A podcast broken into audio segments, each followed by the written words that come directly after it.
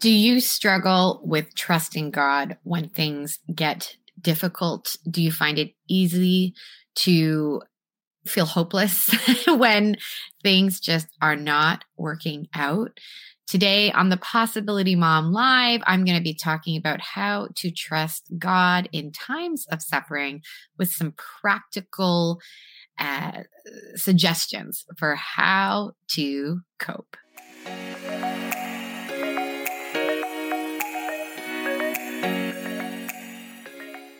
It is always so good to spend some time with you, and today is no exception. Today, I want this to be a short and sweet place of respite. That is going to be my attempt today in this podcast.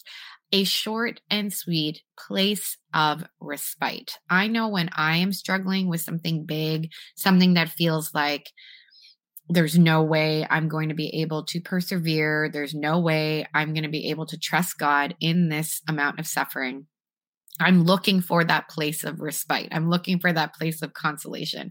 And so I hope that this podcast is the kind of thing that you can come back to again and again and again when you are feeling like I just cannot trust God. How can I trust God? All right. So I want to start off by saying that I think this is very interesting timing because I just created some content for the Hallow app. How fun is that? Yesterday, I was in Fort Myers, Florida, in a recording studio, which, by the way, it was so fun to be in a recording studio again. Oh, my word. I used to spend so much of my life in television studios and I recorded my own audiobook. And, you know, like I, I, just very much lived in the landscape of radio and television for so many years of my career when I was living in Toronto. And then, of course, we moved to Florida and the pandemic hit. So I had always wanted to explore uh, continuing my TV and radio career. Um, when uh, the pandemic hit, uh, of course, everybody pivoted and did things differently, and so it has just been so fun to to utilize that strength and that skill that I do have, and it was so so so interesting. And so I look forward to sharing with you when that content comes. But my point in sharing that is that the content that I recorded really reminded me of this exact topic. You know, when we look at stories from the Bible, when we look at the lives of the saints, there are countless stories of uh, people who experienced incredible hardship but trusted God through all of it. And so, like I said, I want this to be a short and sweet podcast that helps you whenever you feel like your trust in God might waver. All right. So let's get right into it. Number one, my spiritual director recently helped me remember that there are actually two kinds of suffering. There's the suffering that the Lord allows. And so this might be something like a chronic illness. This might be something like the death of a loved one. There are things in his permissive will that the Lord allows that, of course, are difficult, but he will give us the grace in order to cope. But then there's another kind of suffering. And this other kind of suffering is the suffering we create for ourselves. And this can obviously take on so many shapes, so many forms. This can, you know, show up in our parenting, in our home, in our work, in plans for the future. Like, of course, there's this, there's the suffering that we create for ourselves and how we create the suffering most often is because of attachment. This could be attachment to a thing, to a person, to a place, to a, uh, a, a, career, an opportunity. I think I created a lot of struggle for myself. For those of you who are familiar with my story, I think I created a lot of suffering for myself in the period before my minivan meltdown that I share in my book, The Possibility Mom, where I was working nonstop trying so desperately to prove my worth to others in my work. And again, spoiler alert, it never works out when you are trying to prove yourself in external factors like what you do for work. And so, what do we do? My first very practical solution or, or suggestion for when you are in a time of suffering and you feel like it's hard to trust God is to release the attachment. Release whatever it is that you are feeling attached to. I often talk about this when I am uh, coaching women, my the Catholic women in business that I uh, mentor in my Wealth Without Guilt program. I talk about just this concept of white knuckling, how I have to make this work. Um, you know, success in my business is like must happen. And and of course, like we got to live in reality. We want our things to work. We want to protect our children. Obviously, all the things that we are thinking about um, yes we need to live in reality but to release attachment and know that everything is god's. Everything comes from god. Everything is willed by god. Things are in his permissive will. When we can have that attachment like release that attachment that is the very first step that um, my spiritual director reminds me of all the time so to be aware what kind of struggle is this? What kind of suffering is this? Is this suffering that in god's permissive will he is allowing and is going to give me the grace in which to handle? Or is this a suffering that i'm actually creating for myself because of attachment? That's my very first practical strategy. Release that attachment. And once we have you know and, and how do we release that attachment there, there's there's a you know number one we have to use our will. We have to use our intellect. We have to choose to release. But then of course we can do a whole bunch of other things. Number two is to pray. And then to pray some more and then to pray some more. And i really like when i'm in a time of suffering i really like to turn to litanies and novenas. There are two things that I turn to all the time. Number one is the Litany of Trust created by the Sisters of Life. Really simple thing for you to Google.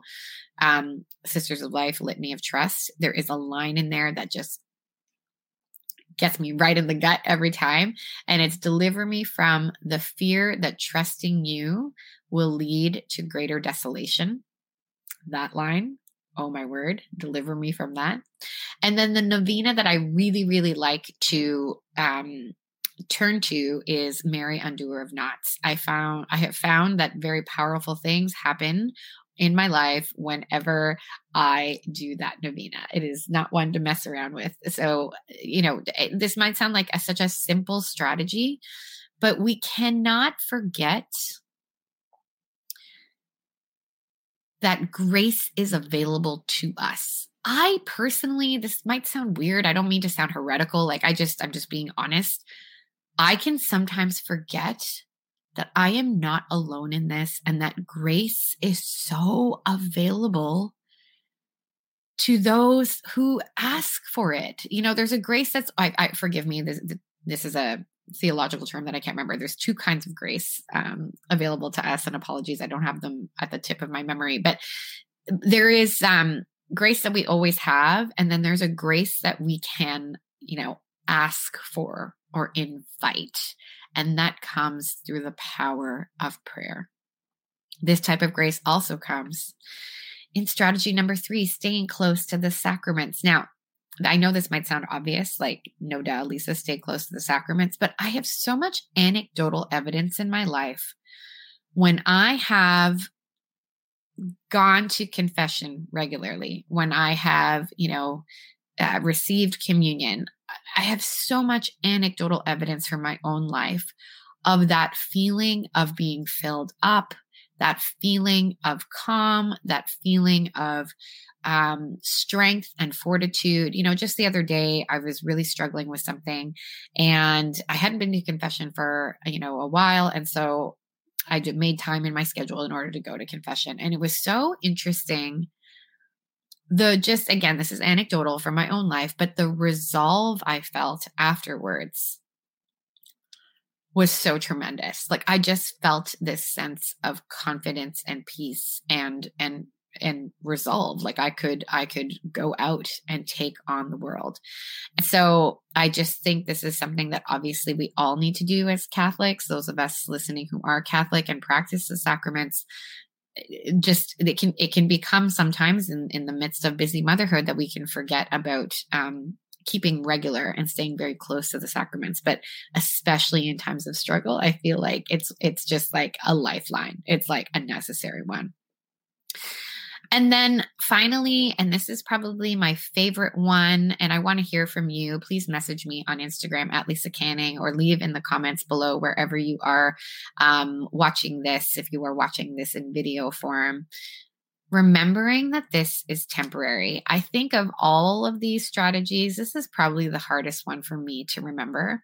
And that is why I like this book trustful surrender to divine providence. It is my favorite favorite favorite book. Suffering is temporary in two in two ways. Suffering can be temporary in the sense that there will be like eventually a resolution. So whatever the problem is that you're struggling with there will be a resolution god willing right? In his permissive will there will be some kind of a resolution. You know if a, if a child is in a in a season where um, there's a lot of tantrums or challenges you know, God willing, there will be an eventual sort of like progression through that. You will progress in skills, the child will grow, and there will be some kind of resolution. But of course, this remember, this thing to remember is that this life is temporary. And so I want to share with you just a small excerpt from this book, Trustful Surrender to Divine Providence The Secret of Peace and Happiness. When God sends us trials, if you would be convinced that in all he allows and in all that happens to you, God has no other end in view but your real advantage and your eternal happiness, reflect a moment on all he has done for you. You are now suffering, but remember that the author of this suffering is he who chose to spend his life suffering to save you from everlasting suffering, whose angel is always at your side guarding your body and soul by his order, who sacrifices himself daily on the altar to expiate your sins and appease his Father's anger, who comes lovingly to you in the Holy Eucharist, and whose greatest pleasure is to be united with you. I think in suffering, we can be so united to the cross of Christ Jesus. And that intimacy that comes with having to unite ourselves to the cross while difficult is necessary for our ultimate destination. All right, I can hear the baby, so I think it's time. But, my friends, to persevere and to keep the faith, I hope this podcast blesses you. See you next time. Are you a dream chasing mom who wants to keep God at the center of her personal and business development? If that is you, I want to invite you to join me inside of my brand new group coaching experience, Wealth Without Guilt. This group coaching experience is for the emerging or experienced business owner who wants to clear up her mindset, clear up her thoughts around money, around her mission, mm-hmm. needs the reminder and the clarity that there is something that she uniquely has been called to do, and that unique mission has been placed there by God. Wealth Without Guilt is an experience where you will get live coaching from me on your mindset, on the thoughts that are holding you back, as well as practical training, practical skills on how to build a personal brand online via my over 10 years experience building a business and a brand both online and off.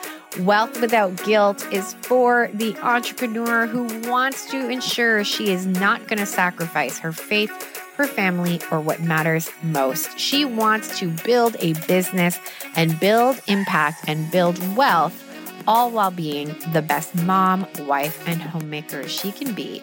And you can join me inside Wealth Without Guilt today. Doors are open today by visiting bit.ly slash wealth without guilt. That's bit.ly forward slash wealth without guilt. I'd love to see you inside our community.